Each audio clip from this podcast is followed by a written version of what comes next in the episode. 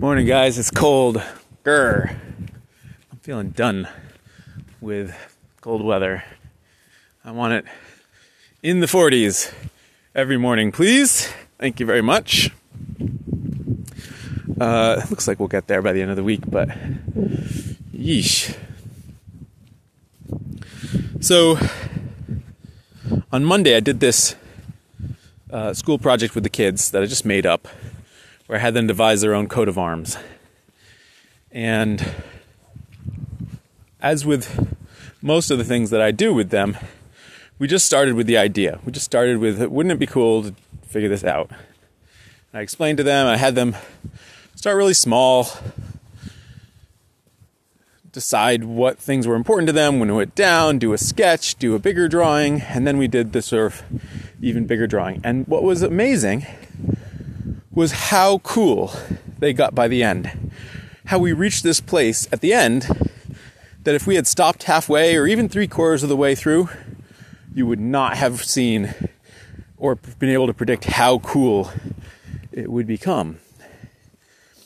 And what I think worked really well in this approach was that I didn't need to have it all figured out, all the layers figured out at the beginning. Instead, I would start them with a prompt or an idea, and then right around the point where they'd start getting bored and complaining, I'd hit them with another layer. And I'm calling them layers because that's what I called it to them, but I also think it's a good turn of phrase to think about here because the moral of the story for me is that if you keep adding layers to the things you already are doing, you end up in a place that's really special.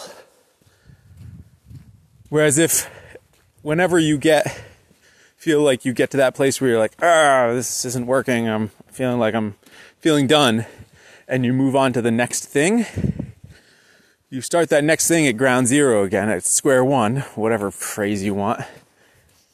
And you never get to that place. Come on, dogs!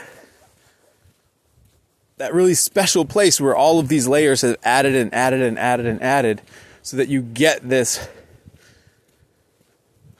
final product. I mean, it's not a great example because in real life there is no final product, but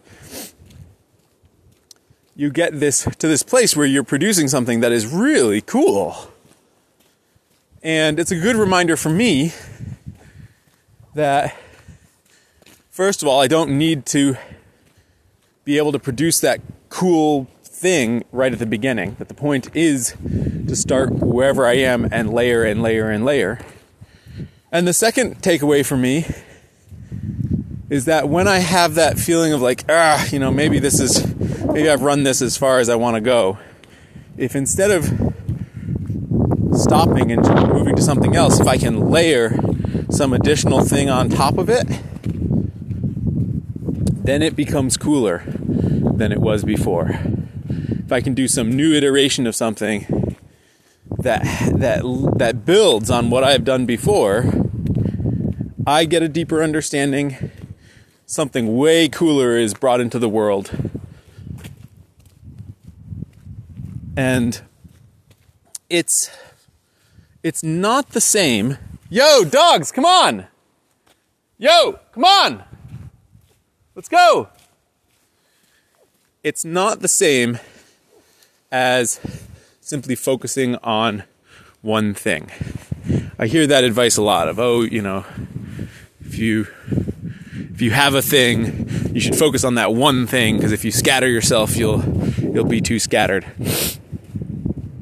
I don't think that that's necessarily what's going on here because I don't really believe in that. I think what's going on here is that anytime that there's a an additional interest, you figure out how to layer. Whoa, that wind is cold. Ah, you figure out how to layer that interest onto the thing that you're already doing. How to weave things together so that you end up with something that's more than the sum of its parts. And so for me, doing these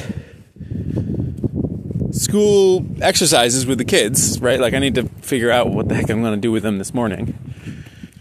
doing these exercises with the kids are, are wonderful examples for me in my professional life of how I could take what I'm doing now, layer a thing on top of it, and have it be far more than it otherwise would be. I mean, clearly I've done this already, right? So, so there's the spoon carving. I layer on top of it teaching and the spoon carving. I layer on top of that the magazine and the teaching and the spoon carving. I layer on top of that the podcast and the magazine and the teaching and the spoon carving. And on and on and on. And the point is that I may end up in 20 years somewhere completely different than where I am now. I may end up in 20 years not talking about spoons ever.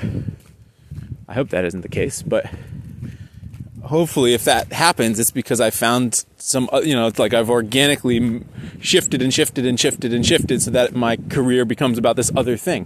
That happens to people who do amazing work all the time. If you look at anyone who has been really successful in their career, quite often they are successful because of, I mean, we, we sometimes call it a second act, but we, we, we think of them as successful because something has shifted and they've layered something new on top of the thing that they were already known for. And that's where the magic happens when you keep what you've got that's working well and you add another twist to it. Thanks for listening, guys. Talk tomorrow.